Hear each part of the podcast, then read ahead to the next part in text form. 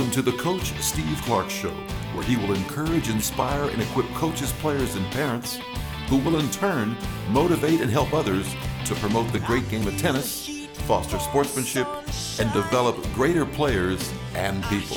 Thanks for joining us, and here's your host, Steve Clark.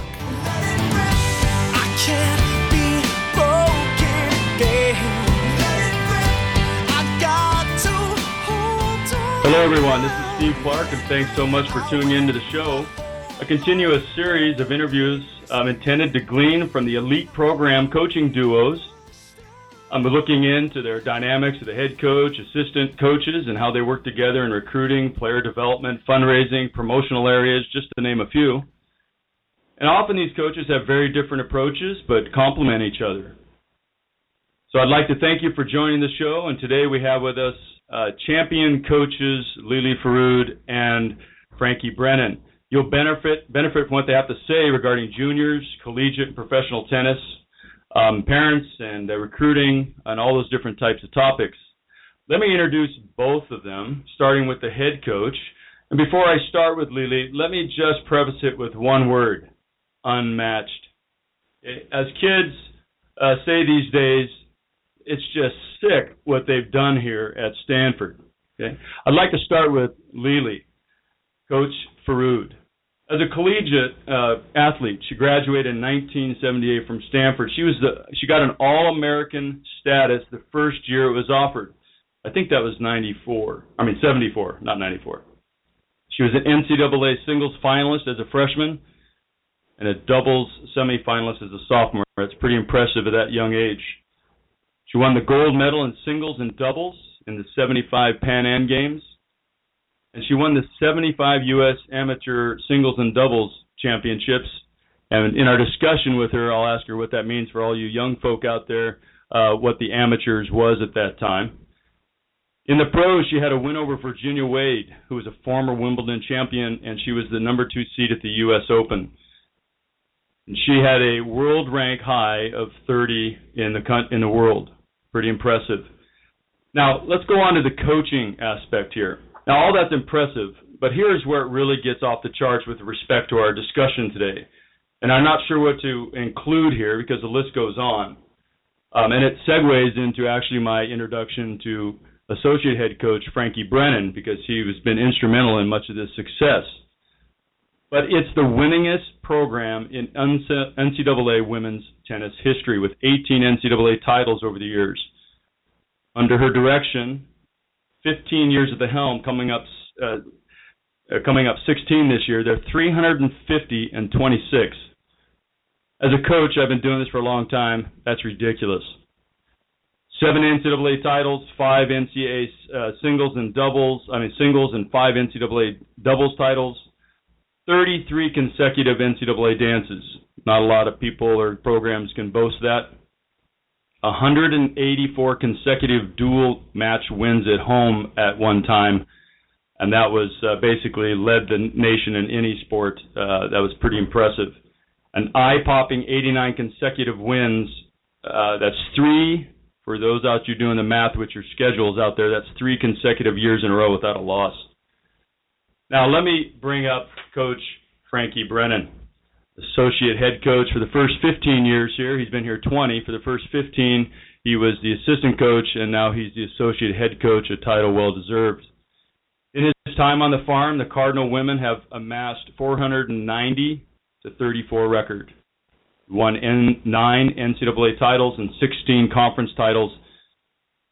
He's been a five-time ITA Northwest Region Assistant Coach of the Year and a 2003 Nat- National Assistant Coach of the Year. He's a third generation coach. We might get into that a little bit today with his father and grandfather all being coaches, having coached the likes of Billie Jean King and even Jimmy Carter. So Lele and Frankie, I appreciate you taking time during your great Stanford Nike tennis camp to connect here. And also there, uh, there's uh, if there's any banging on, we're live on site. There's also preparing for the Bank of the West tournament. And if you want to come on out here and watch those matches and get some tickets, uh, call the Stanford uh, Athletic Department and get those uh, tickets. It's going to be an incredible event. So, Lily and Frankie, welcome. Thanks, Steve. It's a pleasure to be on with you, and it's a pleasure to work with you for a few summers here at Nike Camp. I agree. Thanks a lot, Steve, for having us on. Total honor to be a part of this. Uh, I think what your fourth show, and uh, I've listened to them all so far. They've all sound pretty good. So hopefully we can keep up with Wayne and Coach Gould and uh, and Brandon and, and uh, Paul from last week. And again, we really appreciate all you've done for us and coming to Stanford each year with you and your great kids and everything else. So thanks a lot. I appreciate it. And uh, yeah, there's one of the things that uh, when you, you when you are on the Stanford campus, I was uh, talking to some people the other day. It's just not there's excellence all around.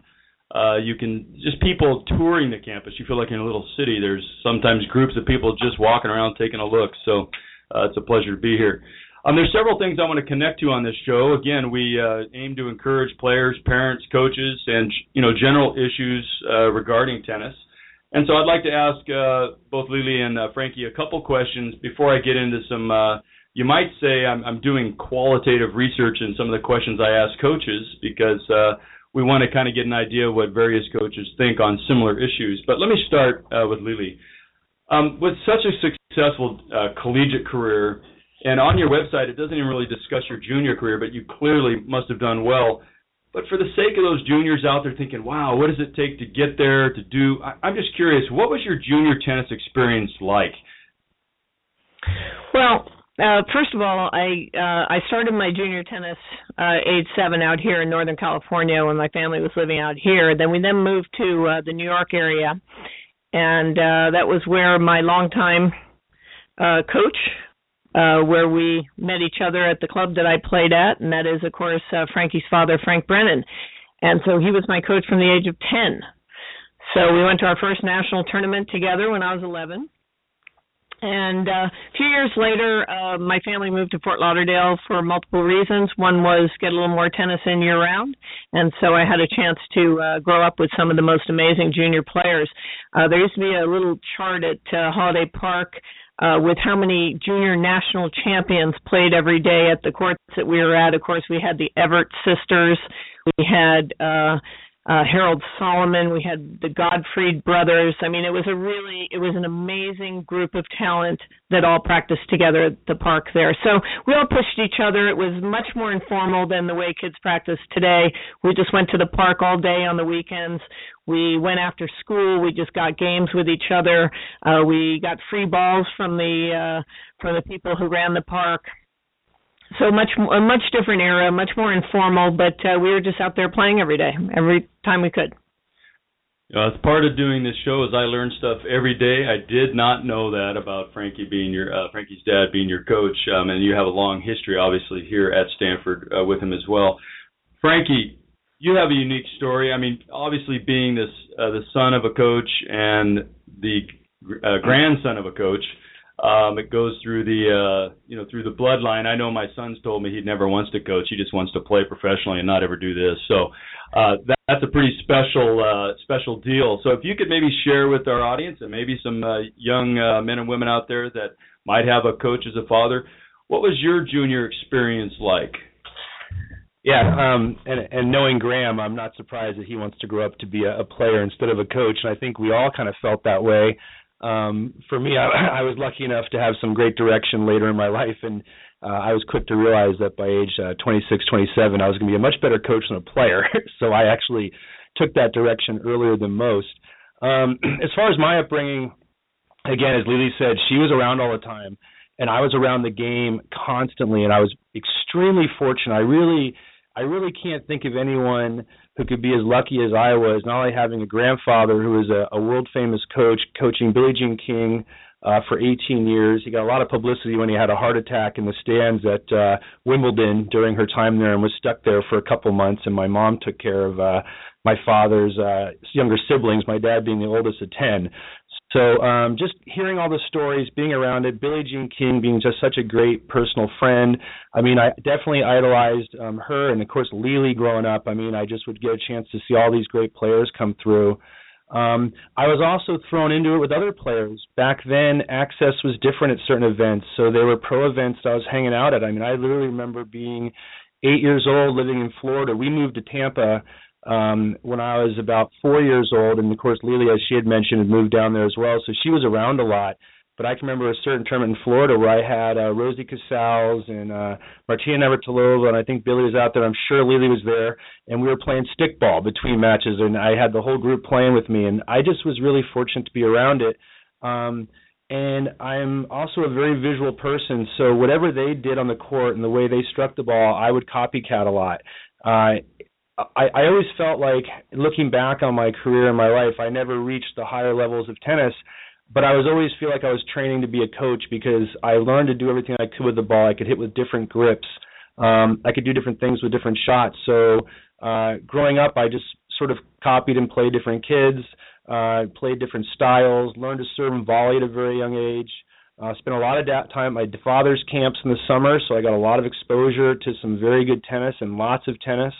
Um, and then, of course, we moved to California, and some other interests got in the way, playing football, skateboarding, being a kid, and tennis was sort of became my my second sport. But it was always something I found a way to get back to year round um, when I had the chance to, and played all my tournaments and things like that.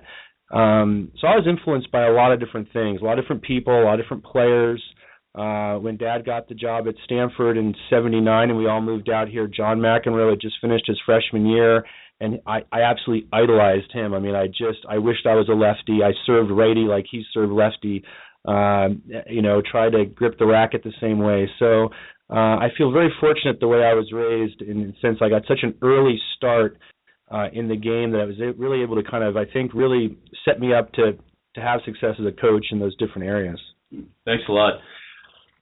Well, one of the questions I want to start off with is, um, you know, Lily having, you know, from a college perspective, um, with a you know a stellar career at Stanford, what things would stick out that shaped shaped you and that you really hold dear from your time here at Stanford? You know, so a, a, a kid, a young adult, young young lady going to college might think, "Wow, that's really neat about college tennis. Something that could maybe stand out for you."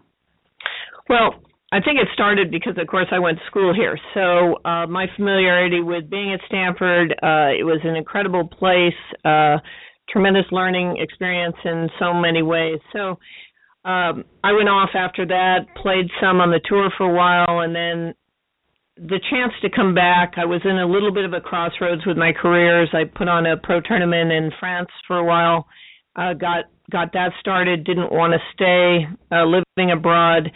So when I came back to San Francisco, I was right right around early 30s, and I had the opportunity from Frank to ask me if I would like to be an assistant coach for him. And I didn't think it was something that was going to stick. Uh, it was something that I agreed to do because he was in a little bit of a jam at that point. But the funny thing is that I've been teaching tennis since I was 15 years old at tennis camp. so teaching tennis was always was I I much preferred being at camp as an instructor than as a camper, and so I was given the opportunity to teach from a very young age. Um, so being on court one on one, teaching players, um, helping players improve, this was kind of something I knew I knew how to do. And my strength was always the one on one and still is, quite frankly. So which is unique because, you know, within a team setting, I probably feel I'm most productive when I get the players one at a time, one on one, and and try to help them improve individually. So it's just been a incredible experience being here. I obviously had 12 years of being uh, an assistant coach. I learned a lot of different things about the coaching uh, lifestyle, about the um, how to manage a team. Uh, teams are different. The uh, the players are different. The game is different. Uh, so much has changed since I started in '88. Uh, but um, it, it something is still the same about working with great talented players who are committed and really want to win titles and and a lot of it goes not only to the people you work with whether it was Frank or, or certainly Frankie over our last 15 years uh, you have to be on the same page as a coaching staff uh, you have to give direction to what you're trying to do and you have to give a certain sense to the team that you know how to get it done because they don't know how to get it done because your people change every year and your dynamic of your team changes and your uh, and your freshmen don't really know what what to expect with the whole thing. So you really have to give them that sense that that the, from the coaching staff, you do know how to get it done. You do know how to make them successful. They have to be committed and they have to put in their time and they have to listen. Well, that that kind of uh, for you of those of you listening, um, a lot of times when questions are asked, a slew of related questions come out, and uh, so sometimes I may bounce back and forth because, for example, Lily just hit on a couple things that I do want to ask, and one of them is, and Lily, maybe you could start first, and then Frankie jump in there. Is you mentioned being on the same page, but also while you were saying one-on-one, Frankie's shaking his head because I think you both complement each other differently in these things. What? Let's start with coaching philosophy. Uh, if you could give me a broad brush coaching philosophy, um, and you kind of touched on it right now, and then Frankie, maybe you can do color commentary or uh, fill in. Well, I, I would I would say my coaching philosophy is when you're coaching in college, you're coaching a group of people together. So you need them to get on the same page and want the same outcome. But in fact, each one of them is on their own court in our sport. And obviously, you have double teams that compete together. You need for each person to be committed to becoming a better player individually and learning how to be successful on their own court. When you have a bunch of people who are committed, who want to get better, who want to have success for the group by being a better player and and doing some things like that, then you're going to have success. And we've had very committed, very good talent and those kind of things and they wanted to win for themselves and for each other, and they understood that they had to get better in order to make that a reality. And so we had people who were able to do that. So I think from I'm kind of always on that fine line between how much of it is team and how much of it is just getting a bunch of players better. And it's somewhere in there and it's maybe 60-40 in one direction with certain groups and maybe it's 70-30 the other way with different groups. So you have to kind of understand your people, how they relate to each other and where the um, where that blend is for any particular group. Uh, as far as the coaching philosophy, I uh, I was always a player. I think understood my own game well, understood why I was successful and why I wasn't. So my mantra with my team and my players has always been manage your game, which is understand your game, know what you're working on, know why you're working on it, and just stick to what you know about yourself and how you can be productive and a better player. Thank you. Frankie, do you have anything to add to that? Yeah, at first I just want to go ahead and just take a slight step back and just say you were telling me nodding my head and and Lily has just there's so many strengths of Lele Forood, and obviously that's why we're here and we're doing what we do in our 15th season and our success. One on one, honestly, there is nobody better in the country. I don't care who you pull off. My father was sort of the same way, and and I have never learned more technical things from my father and from Lily than any other coach. I mean, there's she sees things that I overlook, and I've been doing this for a long time. And when she gets one of our players on the court for one-on-one time, we all know that they're going to be much more disciplined. you know, you've got Lily on the other side hitting balls with you, and when she shakes her head and says, "No, no, no, get up to that ball," something like that. I mean, those are the things that that make her just such a phenomenal coach. Um, and of course, we, we work very well together because of that. I mean, you're learning something new about us today by knowing that my father was her coach for all those years. Well, we come from pretty much the same background, um, and the three of us all had the same philosophies. I mean, you could hear you can hear things coming out of Lily's mouth and my mouth that my dad said 30 years ago to kids: get up on that baseline, take the ball early, and and that is that's a style of play, but I also think that's a philosophy. And as Lily said, these are individuals. So not every kid has the skill to do that consistently. However, in a time and a place situation, they all have the ability on our team to step up and take the ball early and dictate at the right time. So I think on that level, um, that's one of the things that we're so in sync about, Lily and I. You know, and and our our strengths are, I think, are the fact that we have the same philosophy. If you ask Lily to build her perfect player, I can almost 100% guarantee you if you cornered me and asked me the same question, I'd have the same answer. And it's a stubborn player who manages their game well. I mean, how often do we use that term with our players about managing the game? Don't miss returns on break points. Mm-hmm. I mean, you know, it's like I mean, this Hide is on that puppy. Yeah, I mean, this is just kind of the the way it goes. And as she said, we're very fortunate to get those players who are motivated to get better and make themselves better, which of course will make the team better However, there is a time for a coach to have to go ahead and, and help in that area and help with the the motivation factor. Doesn't help in a lot with some of the top players in the team, but you get those kids in that middle group, especially here at Stanford where academics are very challenging and you start to see your life going a different direction at a different point in your junior year and you're playing number five for us. We call them lifers at that position. You're playing number five for us for life and now you're thinking about your next career it's important for us to find a way to keep that motivation up. And I, I think that's you're asking about Stanford specifically too, and that's one of the tough things here for us. Well, and that's related to my next question is because in college uh, we are student athletes, and I say we. I mean, as a coach, uh, you know, we're coaches are lifelong learners. Should be, and uh, you know that should kind of bleed out with the players. So at Stanford, obviously the academics are extremely important and high. Um, what advice what advice would you give to young uh, girls and even uh, some of the uh, guys going wanting to play college regarding this balance between academics and uh, and their playing? Well, I think the first thing is realizing that life is long. You're going to need to have a lot of sets of skills to be successful. There's a, there's a period where hopefully athletics will be the primary um, uh, you know career, uh, and that's quite frankly for very few collegiate players. Um, so it's important to realize that you have to go on and do other things with your life, and the better prepared you are, the better you're going to be at everything. And when you learn the discipline of uh, how to study efficiently and things like that, it's going to make you better as a college athlete for sure. And it's also going to creep into your your sport life a little bit to have the discipline to do uh, to do your studies a certain way. Then when you get to the court, you're going to bring the same discipline that you train yourself in another area to this area of athletics. The biggest waste of time is somebody who comes to the court is talented who doesn't have the discipline to get the most out of it every day.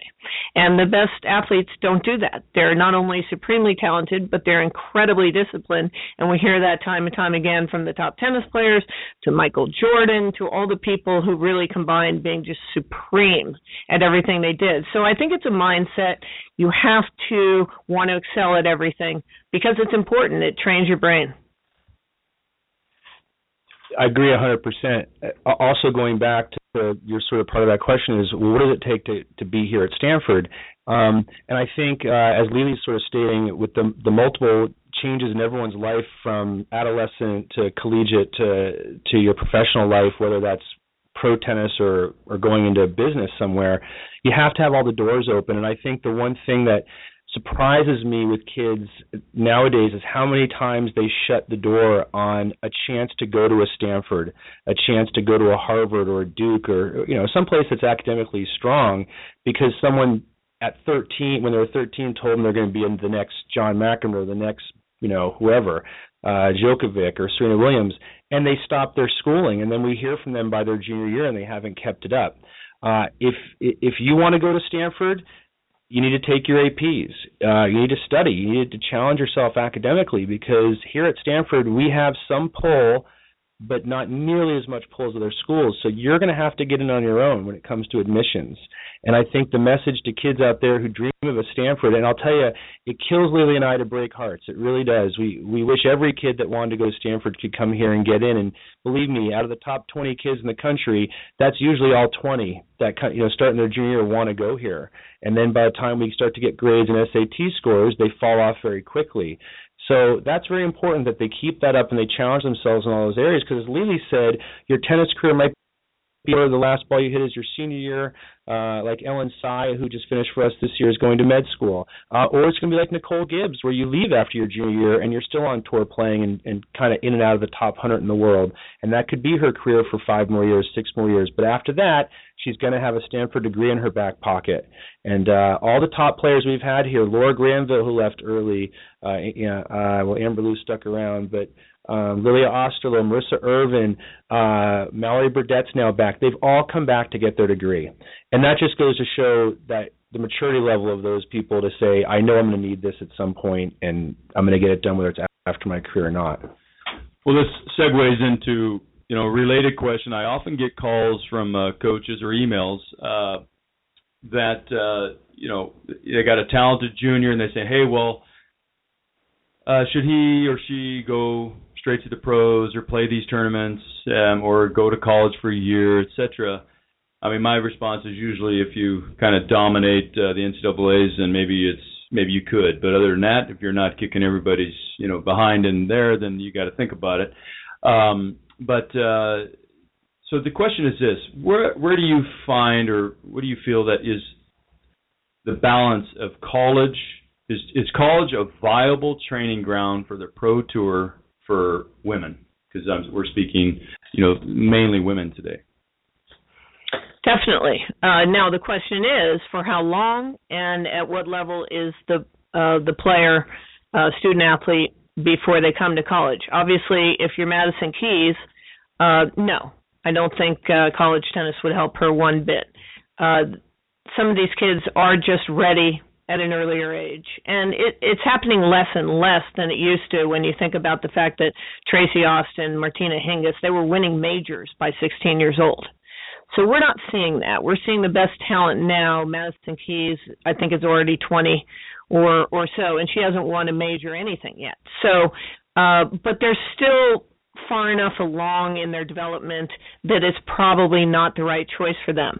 Now, the majority of the kids are not Madison Keys and some of these other uh, um, players, and I think that at the next level down, from those girls who will be in the top, maybe number one in the world, but probably top five, if a year of college would be very very useful for them. And it's more from a personal development probably standpoint than anything else. I think it's um when you realize that going on tour at uh, 17 years old is kind of a job.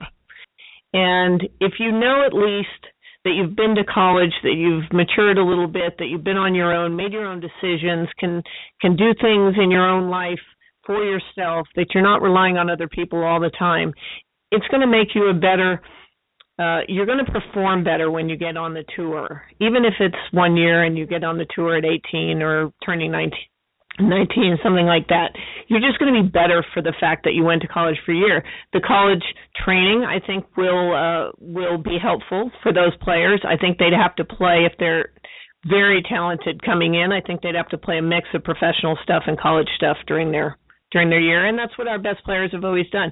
We've had players go off the Australian Open in January. We've had players play every major that you could play. I went with Debbie Graham one time to the French Open when our college season ended. Uh, so we've had players play all four of the majors while they were in college, and even if you're playing at the satellite level, it gives you a chance to play um, a good group of professional players to help with your uh, tennis development. Yeah, I, I agree 100% with that, and and you can look at also. I feel like the players who have left us over the years um, have shown that they've made the right choices. Leah Osterloh uh, left after her freshman year, after winning the NCAA singles title her freshman year, winning the team title, and she got to what top top 50 or 60 in the world. Uh, Marissa, after two years, I think was the same thing, got up into the top 60, 70.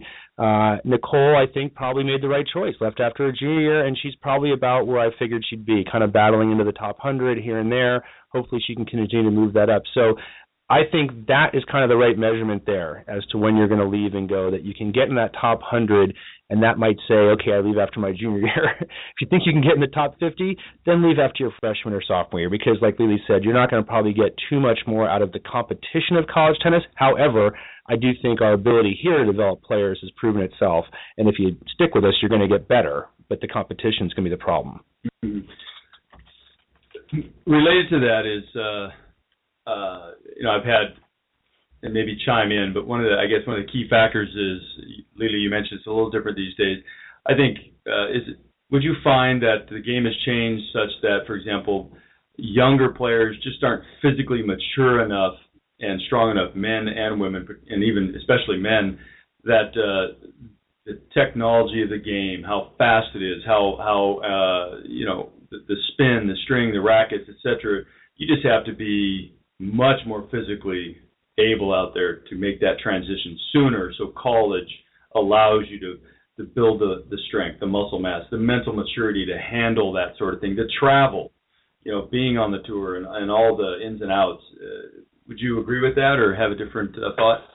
Definitely agree with that. I mean, I think about I remember some of our players when they came in as freshmen and what their bodies kind of looked like as athletes and what they look like by their junior year. And I, I mean, Nicole Gibbs stands out to me. Yeah. I mean, she was. Uh, I don't want to call her a little girl, but I mean, she physically became a real athlete over those three years, and her ability to play in the top hundred and and uh, be in the third round of a major and things like that is because she had to develop physically.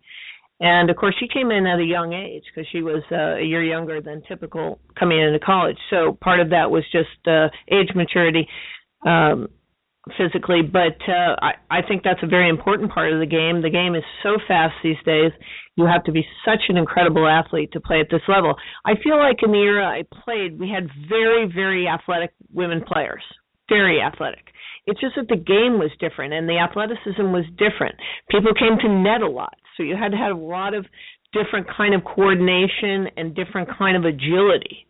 The game now is a little more explosive speed, covering the court mostly side to side. Quite frankly, these days, because uh, the going forward stuff is is not a big part of the game anymore. Uh, so there have been great athletes at every era for sure. It's just that the way the the speed of the game and and the type of athleticism and play was just different in the past. Let me uh, let me move on to coaching. I talked about your coaching philosophy in general. I'd like for people out there to understand that another aspect of coaching is on court coaching. And let's face it, when juniors out there competing, there is no on court coaching. In college, there's on court coaching. Um, and I'd like you to maybe touch base on how you maybe together the same or individually do your on court coaching style. Well, I think you always have to be who you are from a personality standpoint. So I think that so therefore our the way we handle our players is a little bit different because we're we're different personalities. Personally, I'm trying to well, I'm I think we all try to sense what's going on in the mind of the player a little bit and and try to learn a little bit about what's going on in their mind on some of the changeovers. Do they feel good about where how they're hitting? What what don't they feel is going right? Uh, so I want information from them on where they feel they're at at that point in the match. Then obviously I supply well every time you do this, she does that. Make sure you're looking for that in the future and giving them some of the um, strategy that you're seeing employed against your player. But I think it's more I'm trying to get in their own head and figure out how to get them on it in a good place where they feel they can do the things that they're capable of doing. And that's more like me asking them for the information. Tell me what you're thinking right now. What what do you feel is working for you? And then I can help them try to be um, productive uh, coming off the changeover. And you know, of course, it's always a little bit of cheerleading. Um, when you feel somebody just needs a little bit of pump up or a little bit of motivation. Yeah, I I think I agree with Lele. It's your it's your coaching personality is also your personality is sort of who you are. And Lele and I are, are very different in that aspect, but very effective. Um, we see things differently. I'm anyone who's seen me coach knows that I'm a maniac. I I'm clapping my hands. I'm I'm yelling, screaming encouragement. Uh, I'm I'm very much a cheerleader and motivator. But also, there's a time to walk out there calmly and know the player you're working with. I think men to women it's very different. I think working with guys you can kind of be that coach that's pumping them up and on them and with girls you can't be that way. You've got to know your audience. You got to know how to work with them and you know i can have three singles matches. I'm working and everyone's going to be treated differently when i walk out there. Uh that is the beauty of college tennis. As you stated steve uh the beauty is is you get an on-court coach. And i think that you know kids can grow from that so much on game management and be able to come to a changeover and have a coach explain what's not working, what to look for in the other player, but mostly about you know how are you going to handle this upcoming service game. A lot of times I'll just shock the girl and, and ask her where are you going with this first serve? What's your plan? And you know she suddenly tells me her plan, and she seems to calm down a lot and seems to have a direction when she takes that first point. Um, so little things like that, just kind of know what you're going to say. Who who wants to hear technical stuff? Who does not want to hear any technical stuff to clog their head? Who wants to hear more about their opponent?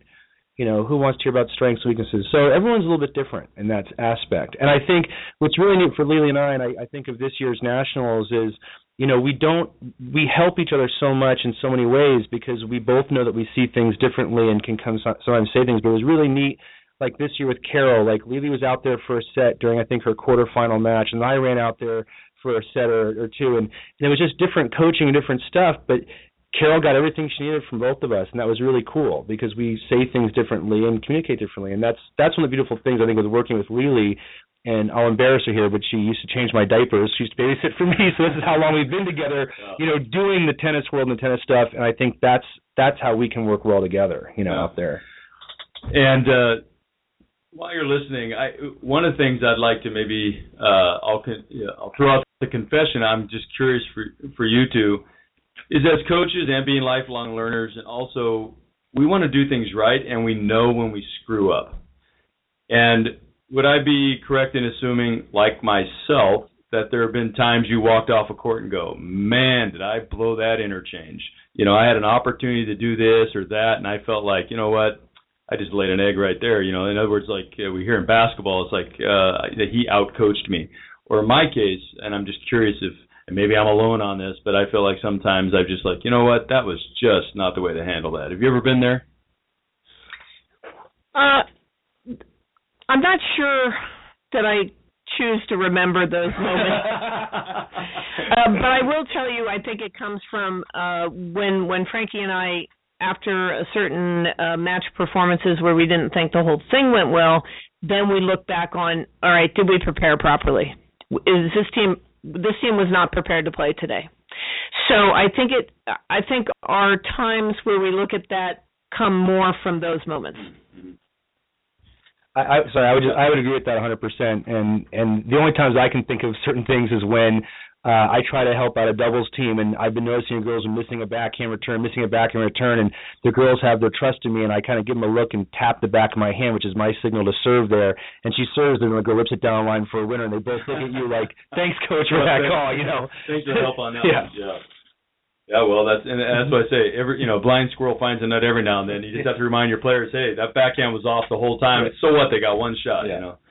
Um, what do you do with players who are in slumps, struggling, um, maybe they choked, something like that. What what might be just a practical example or what you've uh, found that helps over the years that uh, you can help a player in that either during a match or maybe over a series of matches?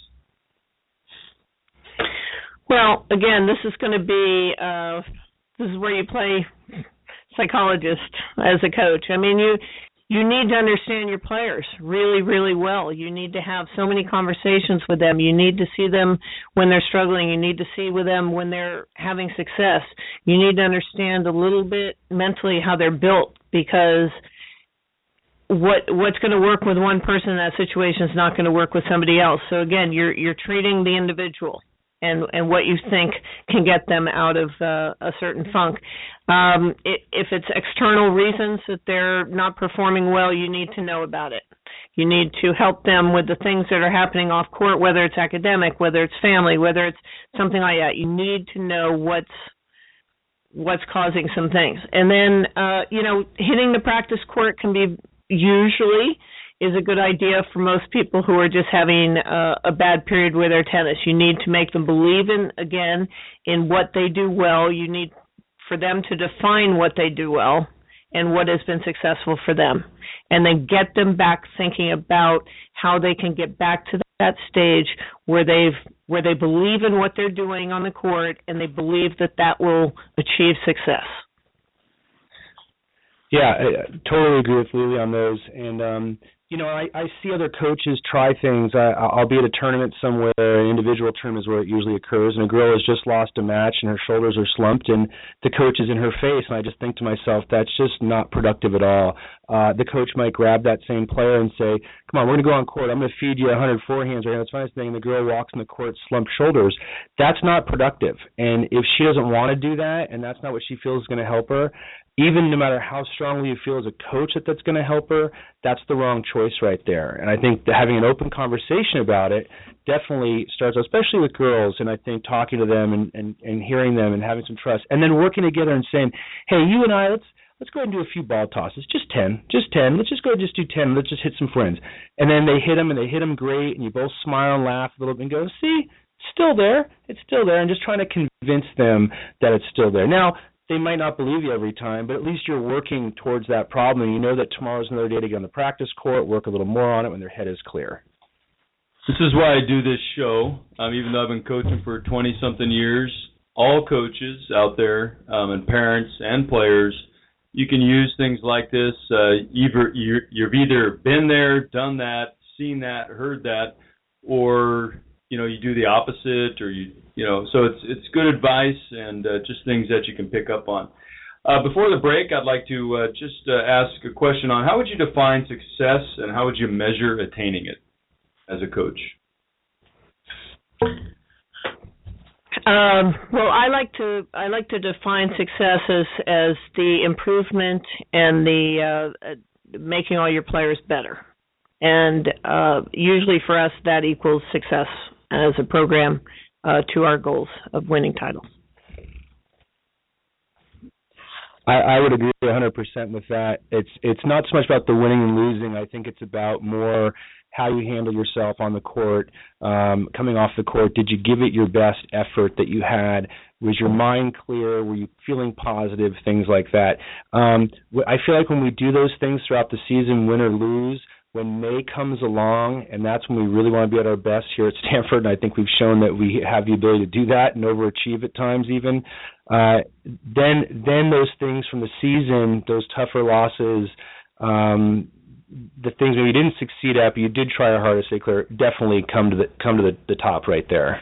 Would you uh, agree with me uh, that perhaps sometimes the getting better is not so obvious to the player?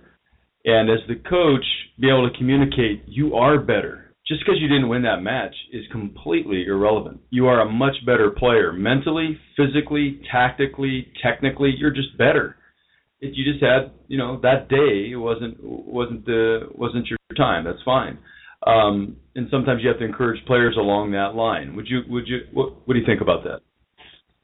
I agree 100%. I mean, again, you can't look at the results always for whether the player is uh, doing so many things better. And um, usually it's going to work out for them to have success, but not always because they could run into a better player or a better player on that day. So agreed 100% and you I think it's it's important to constantly remind people that they are that you think that they really are better at at different skills uh, just from time to time.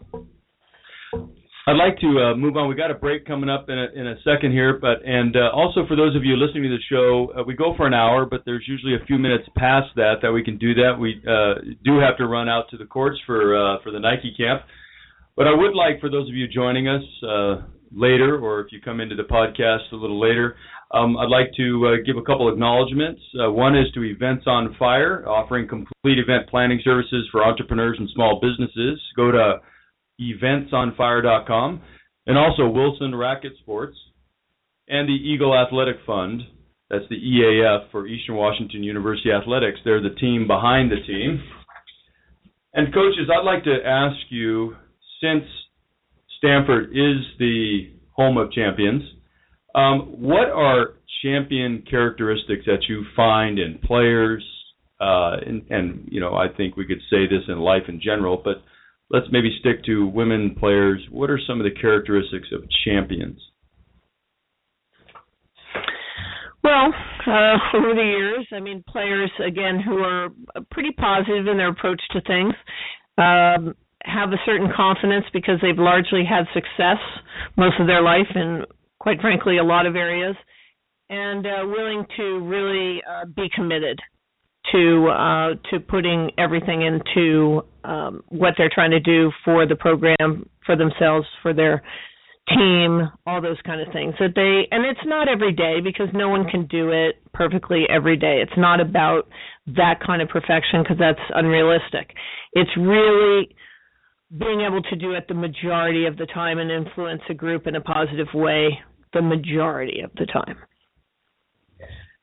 Yeah, I I, I think you know, you read all these books, and, and of course, I know Wayne wrote, wrote his great book about raising champions and things like that.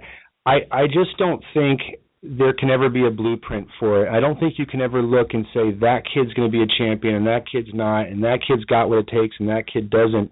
Um, everybody's different, and like Lele said, us being so fortunate to be around all these different champions. And when I think of champions, I'm thinking more of individual champions, the Lily Osterlohs, the Amber Lius, Nicole Gibbs, they're they're all different. They're all different. The one thing I think they all had in common is they were extremely confident in their abilities and to go for their shots, and and that takes a lot. And I think that's kind of what made them stand out in my mind. And would you agree that by champion, I also mean just champion people? They may not have won a national championship, but if you know if you're if you're always in the mix, you know you're a champion in our minds. Yes, I, I would totally agree with that. Absolutely. What do you think is missing in uh, junior tennis? Um, and let's be specific towards women's uh, and girls playing and wanting to go on to college. What what's missing in uh, junior tennis these days, if anything? I have to tell you, especially at younger ages, I don't follow it that much. I, I, I think they're trying a lot of different kinds of things with um with things like zonals and keeping kids together in team formats more. I think that is very productive for our sport. I think that's good. Uh I don't see that the kids have double skills, you know, obviously the game has changed so much that what we consider the double skills of the past, the volleying ability, um, the transition game, that's lacking, but that's lacking largely because the style of tennis is different these days with a uh, so much of an emphasis on ground strokes. I guess if there was a way to play, have them playing more doubles um, and as uh, developing youth, that that would be better for them. It's more fun for them. It's it's better for their tennis development overall to develop more of an all-around game. So I'd like to see a little more emphasis that they keep playing doubles at a young age. Let me make a comment there. Um, is uh, I have heard that comment on every show I've done, and uh, to those of you listening who are in positions of authority, I think that, uh, for example, if we're if we really think something is valuable, we need to be intentional about it, which means we have to organize things, be thoughtful and proactive. And I think, for example, we need to get more doubles in tournaments. Um, we need to get back draws and doubles. We need to get doubles tournaments. We need to somehow emphasize it. And I think, uh, unless uh, you have a different opinion, I think if you look at the top players in women's tennis, college and pros, they can volley, and they are good at transition game. So I think it's a it's a skill set that needs to be recaptured. And when I'm on the courts out here, that's what I'm focusing on with them. Uh, yeah. Awesome. so uh, this is actually uh, is my next question. Uh, the role of doubles. Um, we just talked about it, but um, uh, what role doubles in college tennis do you think is, uh, or where it needs to be in terms of developing the skills for your players? Um, and with the format changes and all that, uh, what do you see the role of doubles? Where do you think it's going to go? And uh, what would you like to see it do at the college level? Uh, well, I know for us here at Stanford, we you know we emphasize it as a, lot. Uh, Lele and I, I think, enjoy the doubles probably more than any part of it because of the strategy and the different things you can set up with it. Uh, it's worth one point. It's a heck of a big point to start the match. I think we all know that. I think our record this year sort of shows it, and we've won the doubles point. We seem to have won those matches. Um, Where's it going? Boy, I, I don't know, and it scares the heck out of me. And that's a scary question when it comes to the format stuff. Uh, there's so much talk about uh, chopping it down. I know, I know the boys this year played uh, a regular set, no ad scoring, and you know that was really just rolling some dice at that point and hoping that you might get lucky here or there. For us, uh, we kept the traditional format. I like that. I like the strategy. Um, I like you have to win the last two points of a game to to win that that doubles match. Um, and I also think it it just it breeds better tennis down the road. You know, it gets people doing more transition things during their singles matches and stuff like that. So I'd like to continue to see it emphasize and play a a nice serious role in the outcome of a match.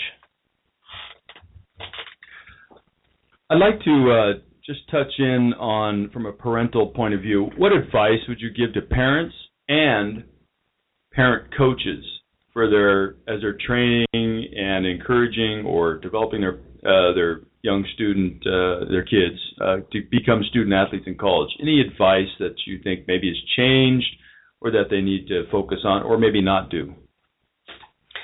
I think uh, again, as excellence in every area, or at least trying to be as good as you can be in all areas is something that will enhance your athletic career as well. So taking academics or life experiences or or working uh, for charitable things, all those kind of things will make you better in every other area that you do. So I think the there should be an emphasis by parents not to just focus on hitting forehands and backhands and this is going to be how you're going to be successful in life. That will not be the formula.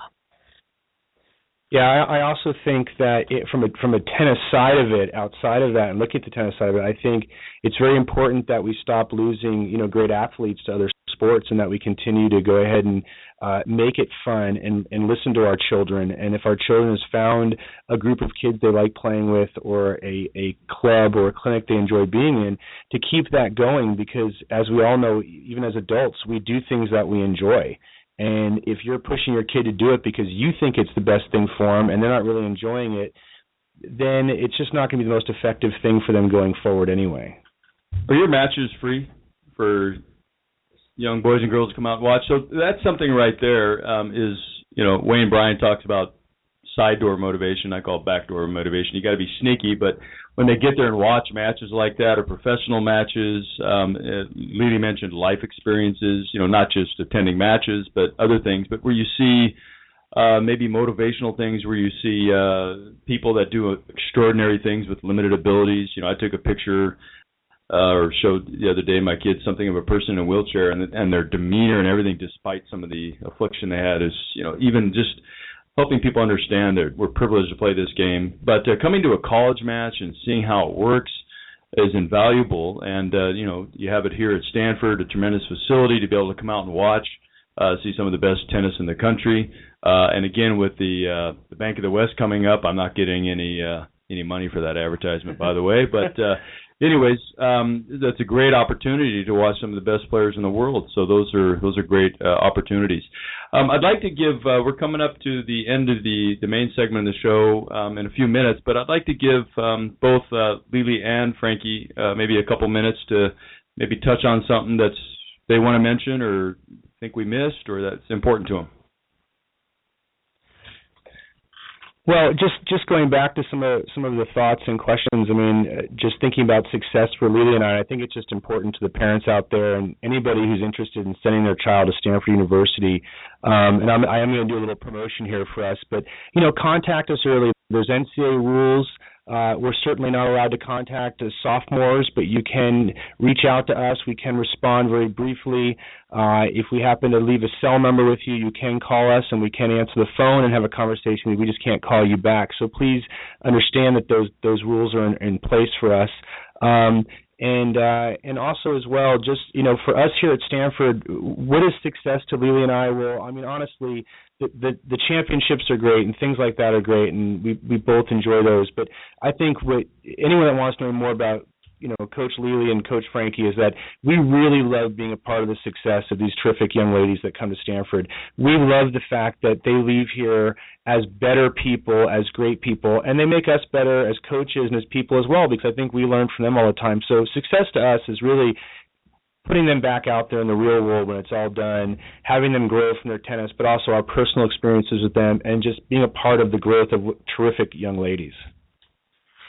And for our program, I think it's the bond that uh, if you've played for us, it's a very important family in our program, and and we maintain very close relations with all our players, and uh, it's it's really fun to to have players of different eras uh, get to meet each other and to uh, have a good time with our program. So, and we'll keep doing more of that to try to uh, bring all our, our all our past uh, people uh, together and and it's just important. It defines our program and uh, it helps define who Frankie and I are and Frank before him uh, as coaches and and the way we feel about the university here the way we feel about our experience of getting to uh, to work with such uh, amazing people. And we like to uh, we like all our people to uh, stay in touch well, along those lines, uh, staying in touch, I know um, in doing different uh, shows with uh, obviously different coaches, and uh, I have uh, Manny Diaz,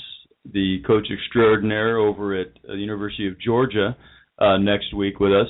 And when I spoke with Coach Gould um, prior, one of the things he has a video on the Stanford website is about the Buck Cardinal Club, and I know Stanford does this very well in terms of alumni giving back. And I think he said it even started with his dad during the Depression, giving a buck a month, um, even during those hard times.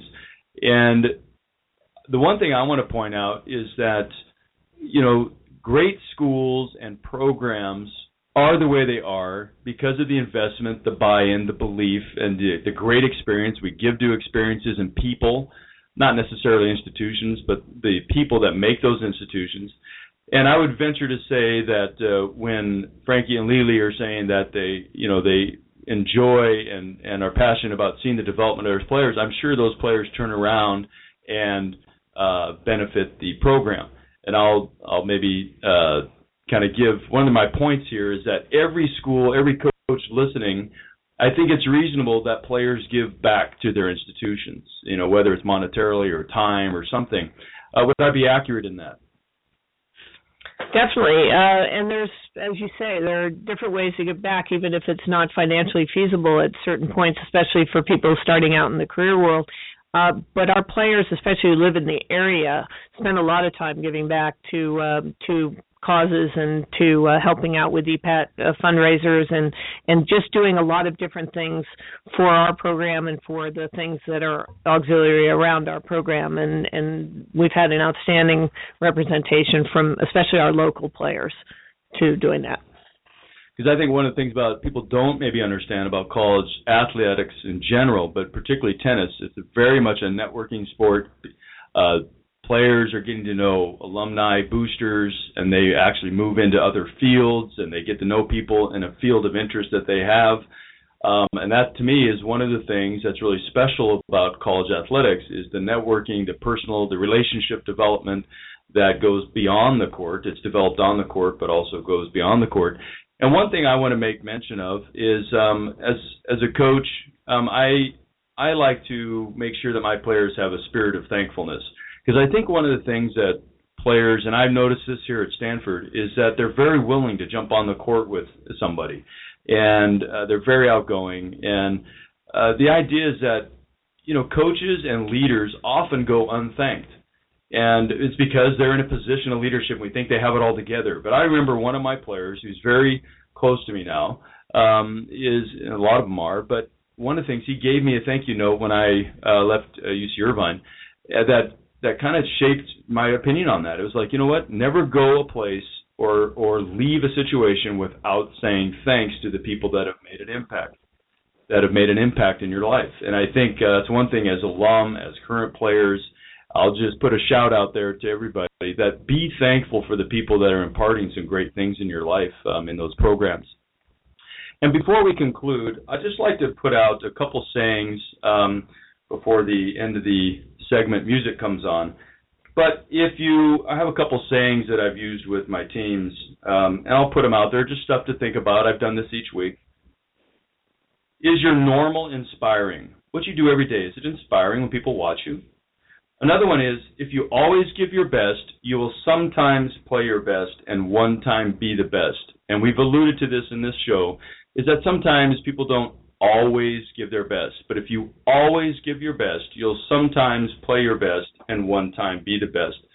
Until next time, I appreciate you joining us here, and good luck to Stanford this upcoming year. Thanks, Steve. Thanks for having us. thanks steve Thanks again, and we'll talk to you next time.